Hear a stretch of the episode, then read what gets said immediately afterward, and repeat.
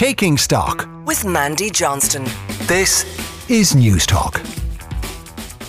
Hello and welcome to Taking Stock. I'm Mandy Johnston. I'm going to be keeping you company for the next hour as we look at some of the business stories happening here in Ireland and further afield. Coming up on today's show, what exactly is going on at the Irish Stock Exchange as some of the biggest companies leave Ireland for the UK and the US? We're going to talk to the man in charge.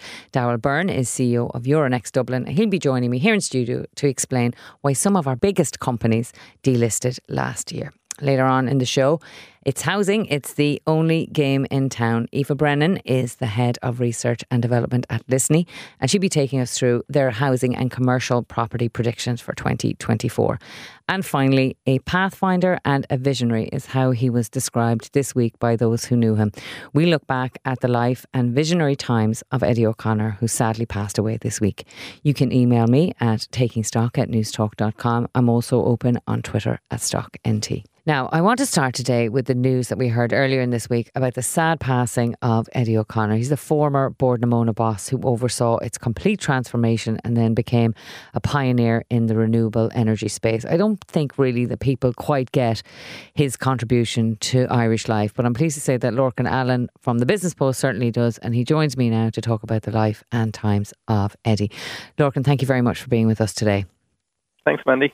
Now, Eddie O'Connor, uh, a lot of us have heard of him in a business sense, but where did he come from? Give us a little bit of his background and his early history. Sure. So Eddie O'Connor, um, he's a Roscommon native. Uh, grew up in County Roscommon. Um, he went on to do engineering in college. He went to UCD, where he did um, technical engineering, and he graduated from UCD. And um, you know, as an engineer coming out of college uh, in in uh, in his early days, the, the main job opportunities would have been in, in the energy companies at the time. And Eddie would have joined ESB out of college, where he started as a graduate engineer and, and learned his trade with that company. Um, and he went on to join, uh, to leave the ESB and join the other big energy company in Ireland, of course, which was which was Bord na Móna. And his big breakthrough, I suppose, came when he, he took over as chief executive of Bord na Móna um, in the in the mid 1980s, and, and the company was in dire straits um, at that time. It was it was heavily loss making. It was uh, inefficient uh, and huge problems with staffing uh, issues, um, unions. There was a lot of ag- uh, aggression between unions and management at the time. So Eddie faced a young CEO taking over with you know no management experience really.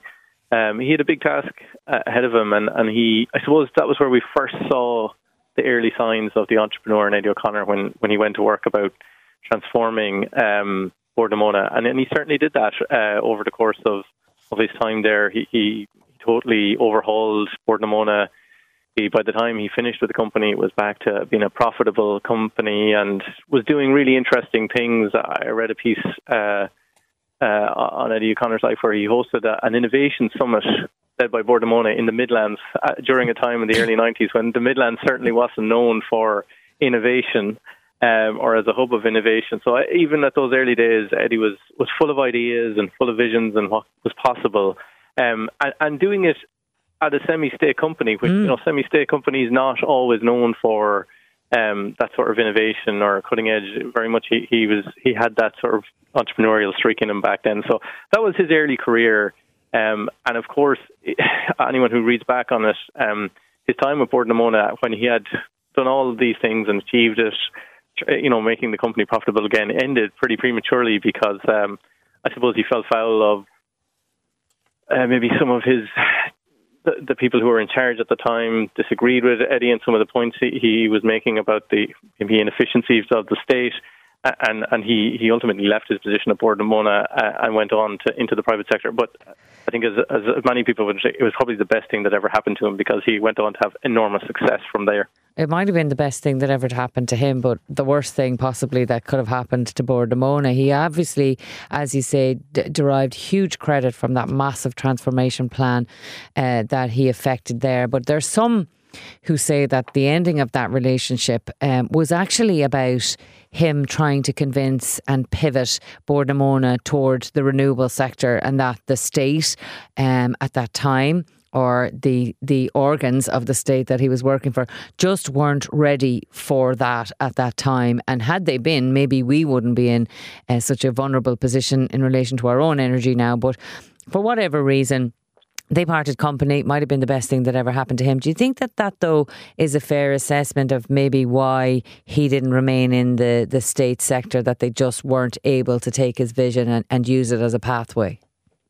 I think that's certainly an element to that, Mandy. I mean, Eddie O'Connor is anyone who knew him. He was interested in in getting things done, in doing things at, at speed. Um, he wasn't one for bureaucracy um, or or delays or paperwork, and, obviously um, the, the, the semi-state industry doesn't doesn't exactly work with with with that, uh, and maybe it probably wasn't it wasn't his natural fit, I suppose um, given given what we know, uh, what he went on to achieve, like how he operates. So um, he he was. Uh, I, I, think it is a fair assessment. He, he, I mean, he did, as you say, he he did he, he did build one of the first wind farms for Bord na Móna when he was there. Very early innovation into renewable energy, but it was very early days, mm. and the idea of Ireland being a leader in the w- global wind industry, nobody else saw that at the time. Eddie clearly did, but nobody else, I think, in Ireland or even in government were, were thinking about that. Uh, mm. But Eddie clearly saw what was what was possible, which of course he, he went on to prove when he founded his first company, his first private company, Airtricity. Yeah, and and I think I've always thought about him that he's he obviously uh, gets a lot of credit here domestically, but he's listened to further afield uh, in a much more sincere way. So I think he gets a lot of traction in across Europe at the moment for that new project, and we'll come to that in a moment. But as you say, he left Bord na Móna, he founded Airtricity. Uh, can you just talk us through the success story that that became? Yeah, so um, it was the, the, the late nineties, nineteen ninety six, I think that that Eddie first founded um, and uh, you know, we see wind farms all across Ireland today, and renewable energy accounts for about 40% of our energy mix in Ireland. But back then, this was a really, really risky gamble to be taking. And Eddie O'Connor very much traded on his reputation and his friendships, I would say, mm. at those early days in Airtricity. He got certain people who believed in him to back him, and he founded Airtricity with a bit of funding and a vision. That was literally it. And from there, he went on to build that company and start building renewable energy projects, wind projects, at a time when there was very little of, there was none of that really in the country uh, at any great scale. And um, but but uh, as we said, Eddie was a visionary, and he saw things, I suppose, before most people saw them. He saw what Ireland could become in terms of uh, the opportunity for wind as a natural resource. Um, and he built a hugely, hugely mm. successful company in Airtricity.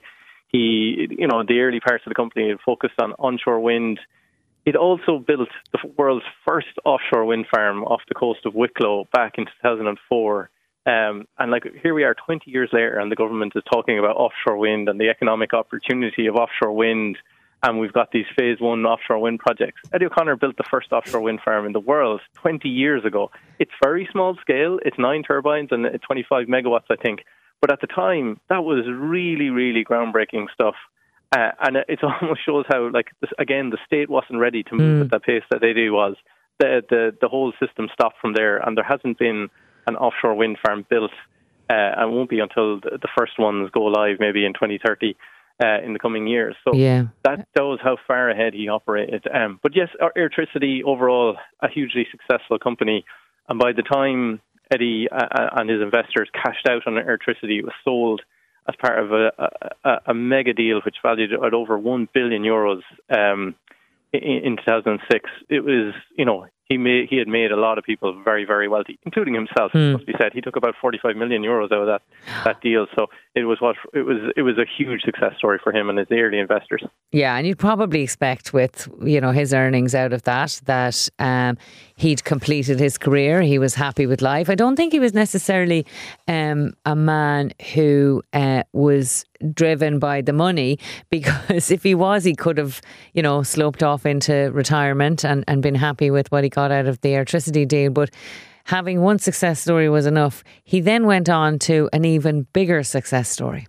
Yeah, I, I, I agree with you, Benny. I don't think money was what drove Eddie O'Connor at all. Um, I mean, he became by the end of his life, he was worth some people estimate over half a billion euros. Um, he was that wealthy, but it wasn't his motivator. What motivated him was doing things change, innovation, developing new projects. And um, yeah, so after after Airtricity, the, the, the, money that he took out of that, he actually invested a huge chunk of it into a, a new company called Mainstream Renewables, which was taking his concept of renewable energy that he had he had started with Airtricity, but bringing it to a new scale and, and a global scale as well. Um, and Mainstream uh, is a company that has an international focus and was doing really big projects in solar, in wind, uh, in South America, in North America, uh, in, in parts of Asia and Europe. And um, again, from nothing, him and his backers. Uh, and of course, he had more backers at this point because they had seen what uh, the success what he, of, of it, the success yeah. and what he could achieve. It was easier to attract investors and capital, I'm sure. But again, he he he delivered uh, and built another phenomenally successful company um, at great scale. And by the time uh, Mainstream then was sold only a couple of years ago, uh, a Norwegian firm came in and bought a majority stake again at over a billion euros. So. Uh, for one person to achieve a, a company uh, with over a billion euros in sales once in their lifetime, but to do it twice is, is very significant. So, um, it, it, you know, it just showed how how you know, a serial entrepreneur, I think is the, is the term. And and still his driving factor was to progress renewables, not content with staying here in Ireland or even focusing on renewables themselves. He then developed a project called Supernode, which was about a grid, which was to kind of an even bigger scale. Maybe talk us through um, the idea around that and the status that it's at now. Yeah, well, um, I mean, anybody who works in the renewable energy sector uh, will will know that uh, renewable energy is, is, is quite different to uh, you know a typical fossil fuel plant, which just burns um, a fossil fuel uh, whenever you need it. Uh, whereas fossil or ener- renewable energy is quite intermittent, the grid has to be far more flexible to you know have multiple different sources of electricity coming in on and off, be it solar during the day, then wind when it's windy uh, and probably battery storage and hydrogen when when uh, in, in, future years. Um, and, and Eddie could see the constraints to the renewable growth of renewables in many countries across Europe was, was grid and the flexibility of grid. So by the time he'd sold a mainstream, his his new vision, his new project was a grid, a super grid as he called it, across Europe that would allow the sort of flexibility um, across the entire continent of a, a, an enormous supercharged highway, uh, electrical highway, to move electricity from one side of it to the other uh, as renewables uh, clicked in and out of, of action. So you could have uh, solar energy coming from Spain and Italy, uh, and then during the winter you could have from the northern side of of Europe the wind um, during times uh, when there's less sunshine in the south. And his whole idea was to build this interconnected supergrid across Europe um, I, I think you know people have talked about the, you know the legacy of Eddie O'Connor. I think in time, if this project, if Supernode achieves what I think Eddie and his colleagues believe it will achieve, that that may be his greatest legacy mm. if that project ever does deliver, because it is it is of a scale and of an ambition that even by the other companies of Airtricity and mainstream is exceptionally high and. Um, it's still in its early days, but it's it's growing apace, and and and it's you know the people that are there are passionate about it. And Eddie, up to his last days, I was um, his last week of his life, he was still working, still mm. working on the project, and um, it'll be interesting and exciting to watch uh, how Supernode gets on over the coming years because I suspect, as I said, I think if Eddie could have one wish, that may be his legacy that he would like to leave behind. I, yeah, I totally agree. I mean, the scale of this is incredible. It is about dispatchable energy. That's energy you can store and use, and it's not something that has been attacked or approached at that scale at all, which is, I suppose, a measure of the man himself. Just moving away from the business side, finally, Lorcan, um, on this. Um, I know he's somebody, I never met him myself, I don't know if you have, but I know he's somebody who cared deeply about soccer and he was particularly interested in the social aspect and the contribution that it could make to helping society in a way that uh, maybe has been forgotten. Did you come across that side of him? Uh, I, I've, I've met Eddie a couple of times. It was not something I discussed with him uh, at length, but it, it wouldn't surprise me. He, he always thought very differently than other people. Mm. Um, I mean, he's had controversies in his career as well, uh, and he's he's certainly not. Um, he's had run-ins with plenty of people over his time, but he was somebody who thought deeply about society and, and how we can improve things and everything. So it doesn't surprise me to hear that side of him thinking sort of very differently about how things that unite people and, and, and what gets them to um, I suppose, connect and collaborate as a society. Mm. Well, look, he was obviously a very special type of genius, and uh, it's been a pleasure going through the history of his career with you, Lorcan. Thank you very much for joining us today. That was Lorcan Allen of the Business Post. You're listening to Taking Stock here on News Talk. Now, 2024 is going to be a crucial year for the housing market, politically speaking, anyway. But if you're in the market to buy or sell a property, then stay tuned. Lisneys are one of the largest property agents, and they'll be joining me after the break with their predictions and advice for house hunting in 2024. Stay tuned. You welcome back to News Talks Taking Stock. I'm Mandy Johnston. Now, high interest rates, along with changing occupier trends and the associated costs with implementing things like sustainability, will mean a lot of things in the property sector are going to change in 2024. And there's a new report this week. It's out by Lisney. And joining me to discuss it now is Aoife Brennan. She's head of the research department at Lisney. Aoife, thank you very much for coming into us today. Thanks, Mandy. Now, everyone has an interest in property somewhere along the line. So I actually wanted to start off today with the commercial side of things and we'll get to the residential then afterwards it might be worth looking back at 2023 before we go into your predictions for what's going to happen next and look at what are the key things that maybe impacted the commercial side of the house in 2023. Well, I guess, look, every part of the commercial market operates differently. But um, I suppose what we've seen across the board is, as you say, interest rates affecting the market since mid 2022. So that certainly continued last year and will continue again for much of this year. And I guess it depends really on how interest rates evolve. Um, you know, if they come back too quickly, you know, that can signify more underlying issues with the economy. But I suppose you want a slow, steady decline. So that will certainly help the market this year and it will be a, a hopefully a changing trend. But, you know, property is a lot more nuanced than that. Yeah. There's so many parts, particularly commercial property. And as you mentioned there, you know, sustainability is a big issue now and, and not issue, you know, this is something that we need to address and need to look at. But there are so many many directives there from the EU and, uh, you know, domestically as well that we, you know, there will be changes in property and, you know, how we occupy, how we build, how we finance. And, you know, that will have an impact on values. And even when you look at sustainability from a cost point of view in terms of the, you know, the after operational costs. It's something that feeds into residential as well. Mm. We're all much more acutely aware of the cost of energy now. Yeah. So that's why things like BER ratings are, are an important part of buying your own home. Yes. But I guess in the commercial sector, this is even a bigger thing. Yeah, you know, investors now ask about BERs. Uh, uh if you went back 18 months ago or 24 months ago, this wasn't something that was ever asked of us, and the same in, in residential. So, you know, there is that focus on B3 and better. Yeah. And it's really for a lot of the larger investors um, and, and buyers of buildings that they actually won't be able to finance it unless mm. uh, uh, unless it has that higher BER. And then, you know, if it, it's lower, you have to factor in the cost, cost bringing it up. After, yeah, and then afterwards, yeah, that and you're maybe you paying say, more energy. Know, with heat pumps and the, the mechanical and electrical. And, you know, that could change, you know, how leases operate. So what we have,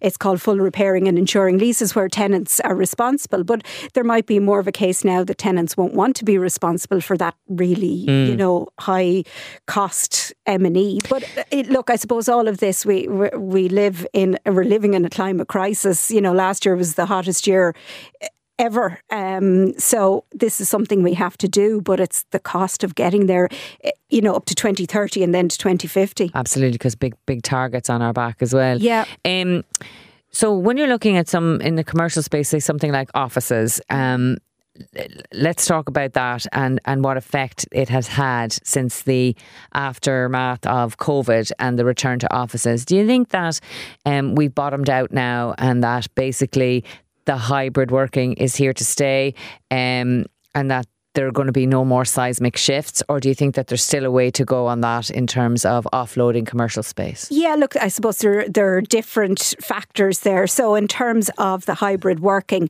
that's here to stay. Gone are the days of five days in the office. But I do think that, you know, there are a lot of employers who want actual some contact. So, I, I, I personally, I think that kind of three day a week in the office, two day at home, two, three, one way or the other mm. is here. So, that does certainly change occupier requirements and the amount of office space that we actually need.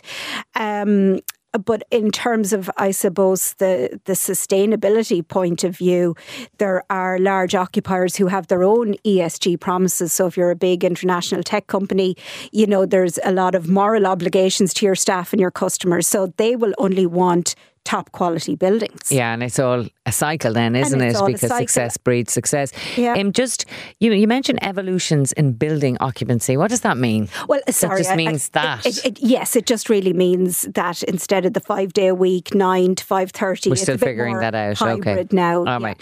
One other thing before we leave the commercial side of stuff, um, I wanted to ask you about the investment landscape. How did that perform in the commercial sector? Yeah, look, I, I, suppose the, the word you use is subdued really uh, last year. So, um, you know, investment continued to perform well over COVID, which we were probably a little bit surprised. surprised. Yeah. And the, the commercial market in general performed well.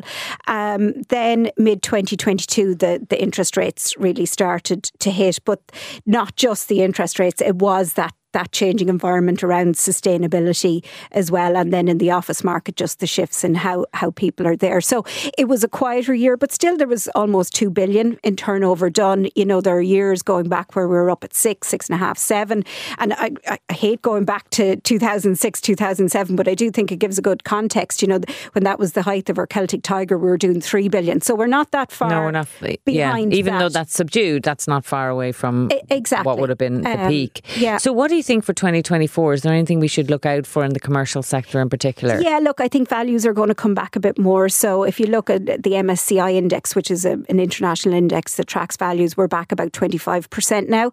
And that's really since 2019, depending on sector. But I think we have a little bit more to go. And even you see some deals in the paper in the, the last few days around um, prices versus asking prices. So there is, uh, you know, vendors' expectations and what purchasers and their credit committees are willing to pay, there is that gap, and that needs to to to come closer. And I and think, you think it will in 2024? I think it will. Well, it'll have to to get activity happening. Um, I think unlike the past, that took years to happen. I think it's happening very quickly now, and I do think once the market comes back, it comes back well, but you know, the costs of future works and all of that need to be priced in. And what about the notion that is often articulated by some political parties that we can just convert a lot of this office space that's sitting around and waiting to be occupied into domestic dwellings? Where do you sit on that?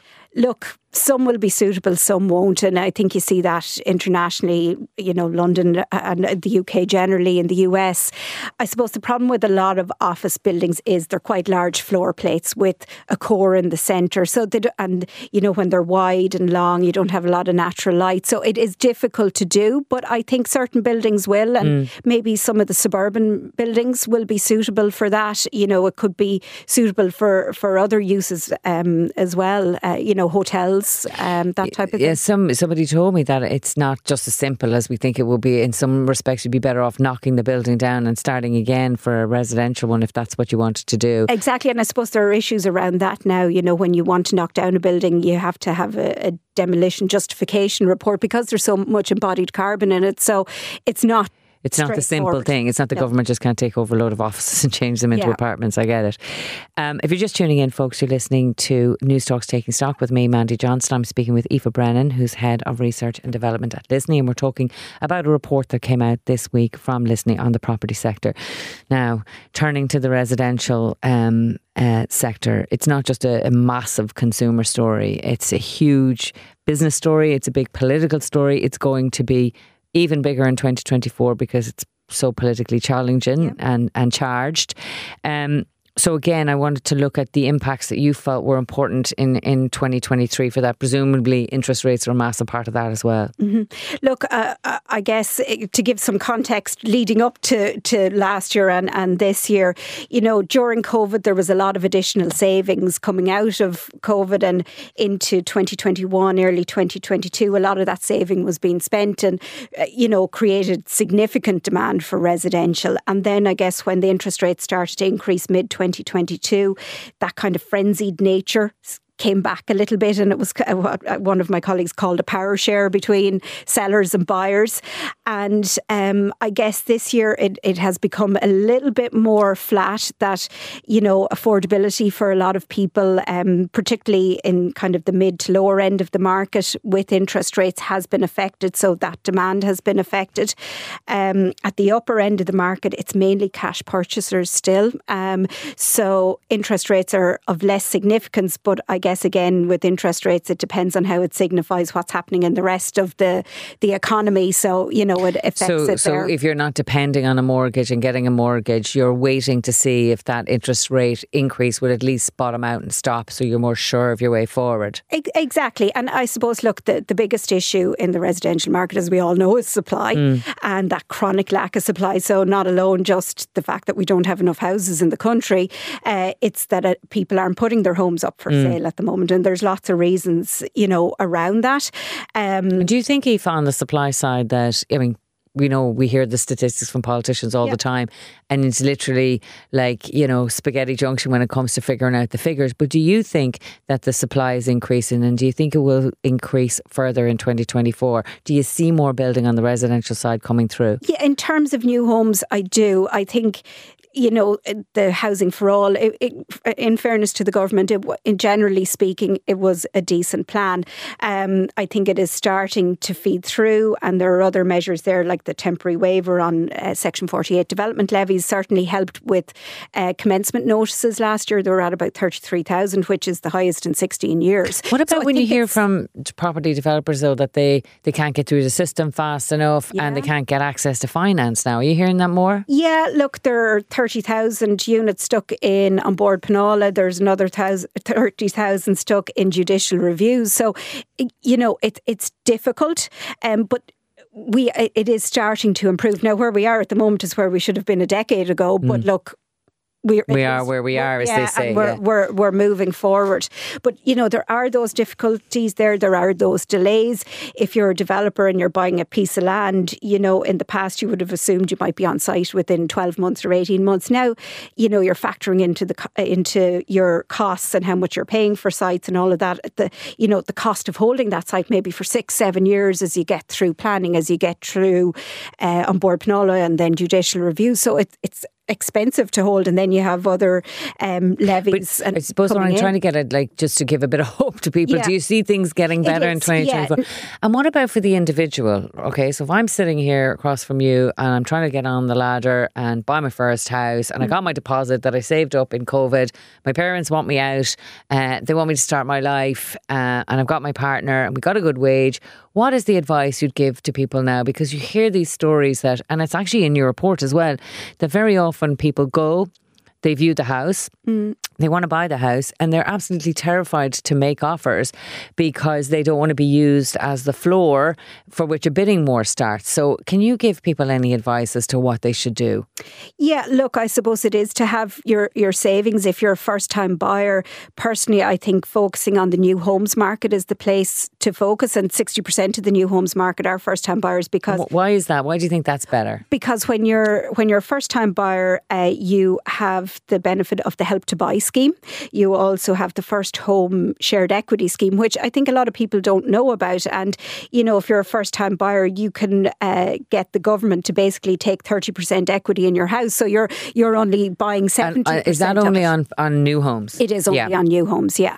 And I think that's probably good for now, maybe in the future to put on second hand homes, but I think it'd just create even more demand for second hand homes, which would only push up prices yeah. even more. So, you know, if you are that first time buyer, those two uh, those two government schemes are good. You also, because new homes are A2 or better, you are going to get a green mortgage, which could be, you know, 100 euro a month cheaper Um, and if you're a first time buyer as well, you will have four times your, your income. So there there are positives there.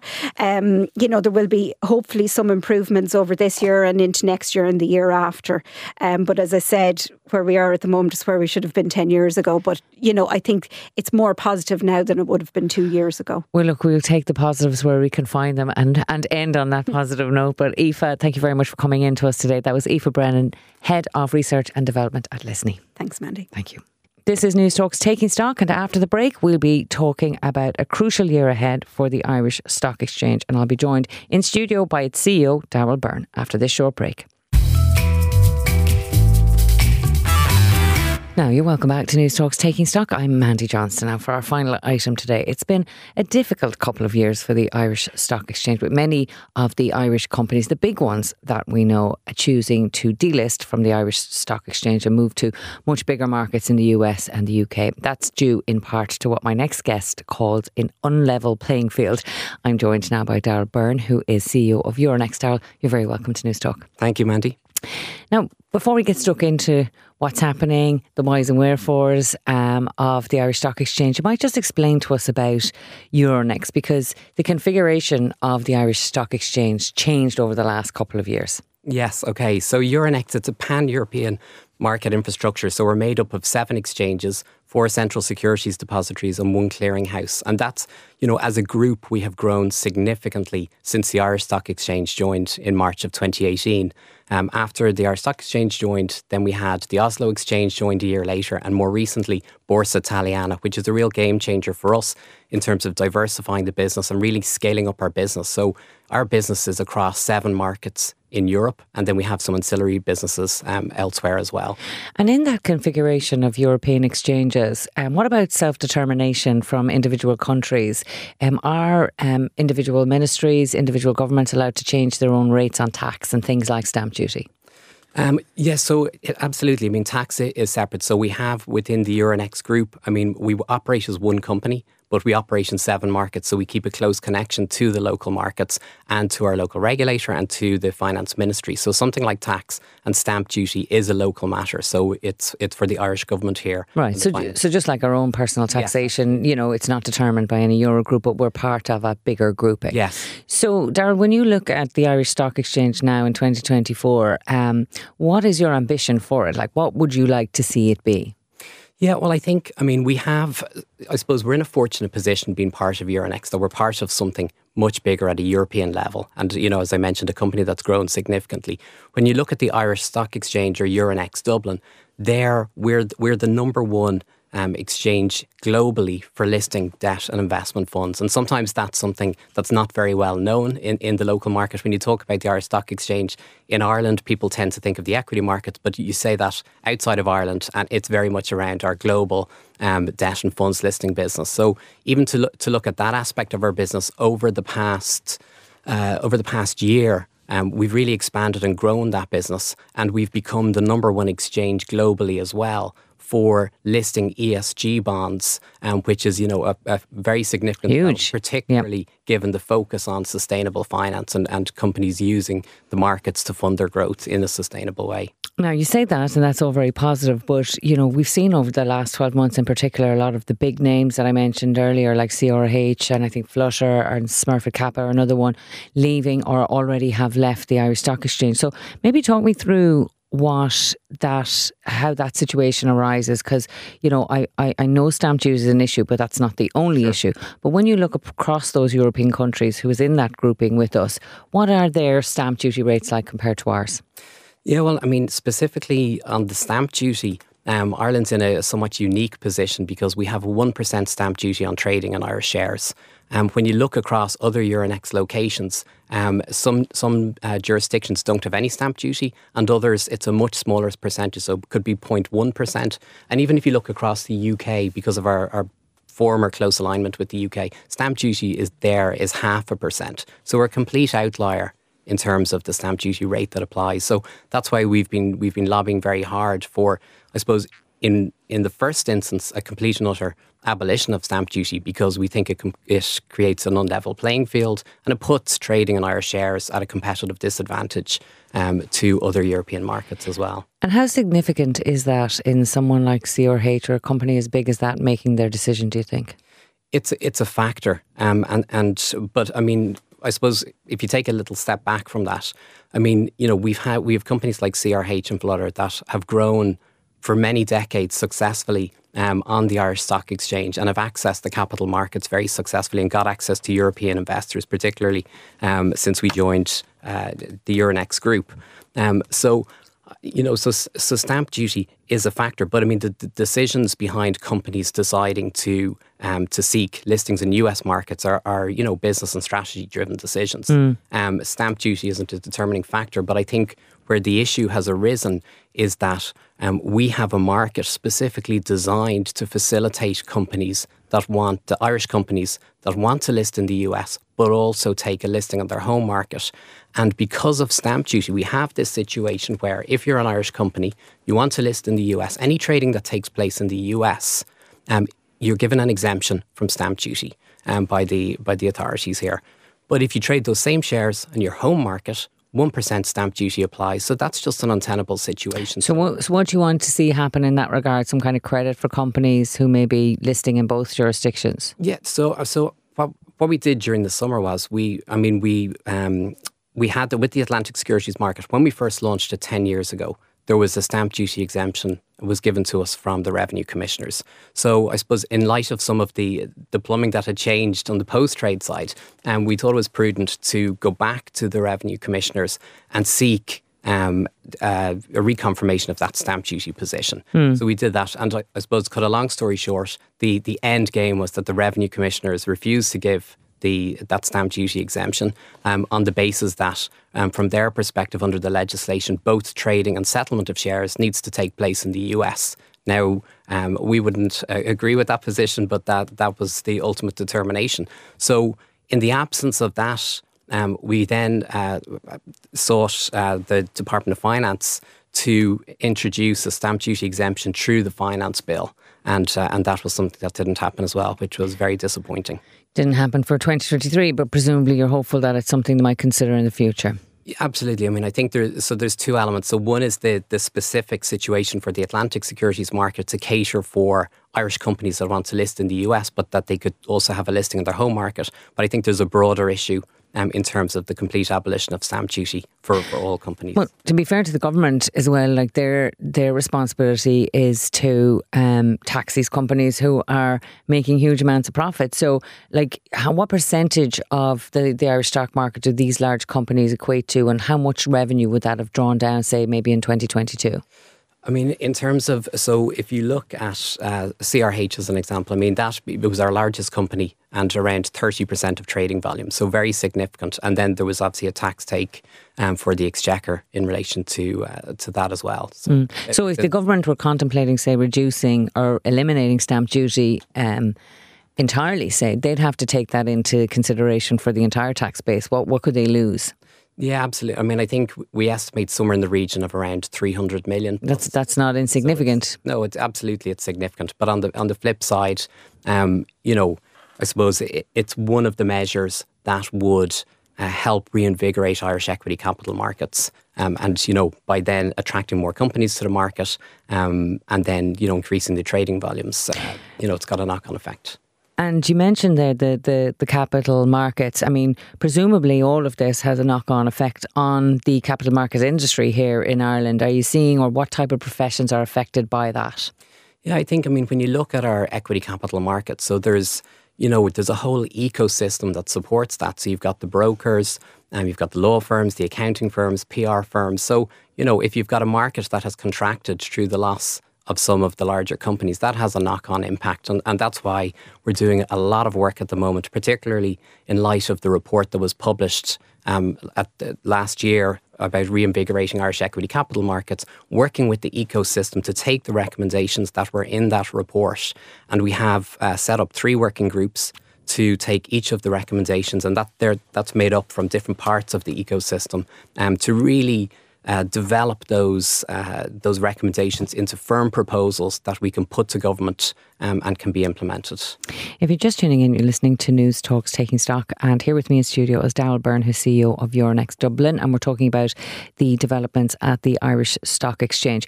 Yeah, let's look at the flip side of it for the minute because it isn't all about taxation. It's it's it's not all about even that one singular part of the government's mix. What other countries do this well in terms of government partnerships with exchanges? Yeah, I suppose we're in a lucky position being part of Euronext that we see what works well across other locations. So I think, you know, one of the examples that we cite quite regularly, but it's because it has been very impactful, um, is the market in Norway, so the Oslo Exchange. And there, um, when you look at, you know, what they have um, in the in the broader capital market space compared to what we have in Ireland. So, um, first of all, they've got you know an active base of brokers and banks that are working with companies to bring them to the market. They also have very good taxation policy, and that's hugely important, isn't it? That flow because you've got to be thinking about what's the next IPO, where's the next listing come. That brings a new dynamic, I Absolutely. guess. Absolutely. I mean, we've we've got as a as a an industry, we've got to work with companies at a much earlier stage to put IPO on the table as an option. It's not going to be suitable for all companies, um, but it needs to be an option that's you know that's in people's minds at a much earlier stage. And I think that's something that you know at Euronext we've been trying to uh, promote for the last number of years. But I think there's you know there's a broader responsibility on the whole ecosystem here to, to do that as well. What is it? Is there something in our psyche that prevents us from doing that final push, or is there something unique to Irish businesses that prevents them taking that final hurdle, or do you know of, could you be confident that there's a stream of things coming forward for 2024 or 25?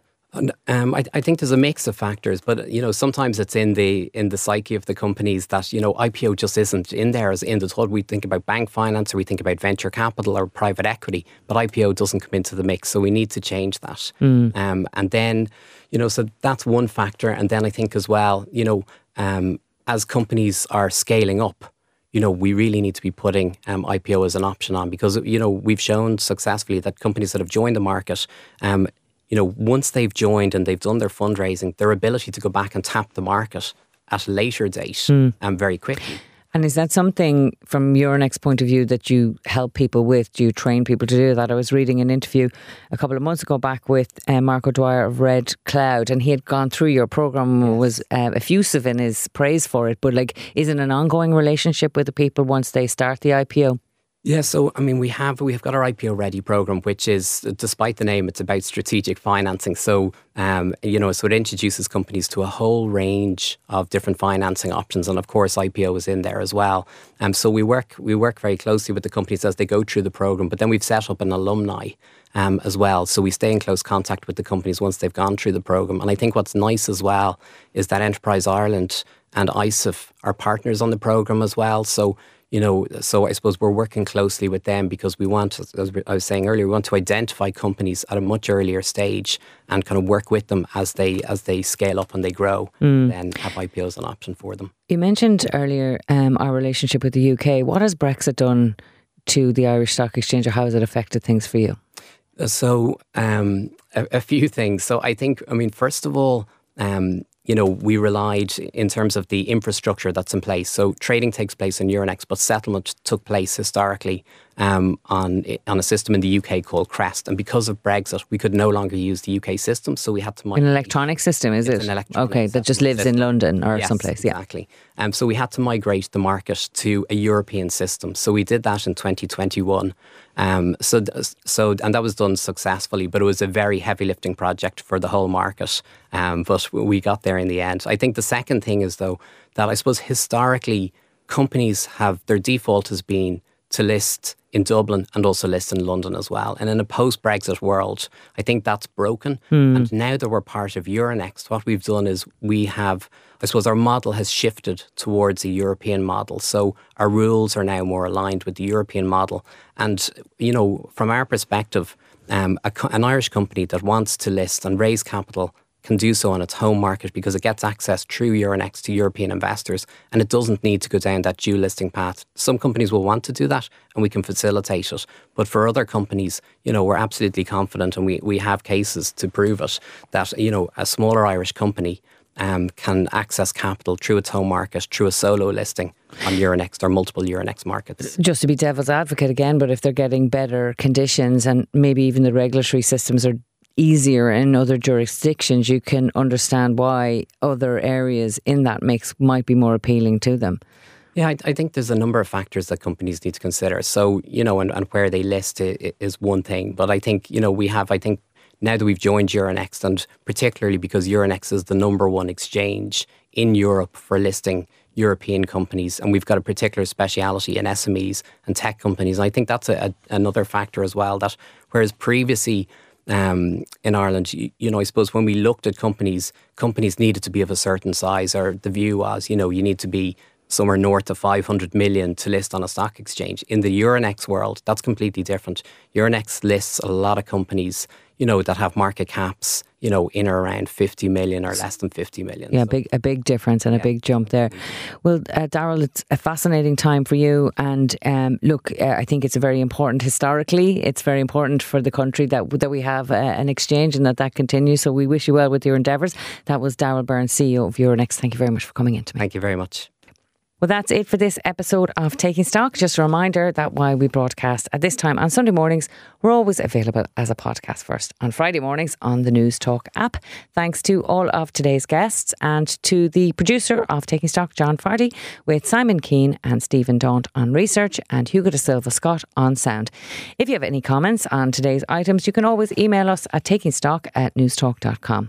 Up next, it's Anton with all of your Sunday newspapers and lots more. But for now, from Taking Stock with me, Mandy Johnston, thanks for listening and enjoy the rest of your day.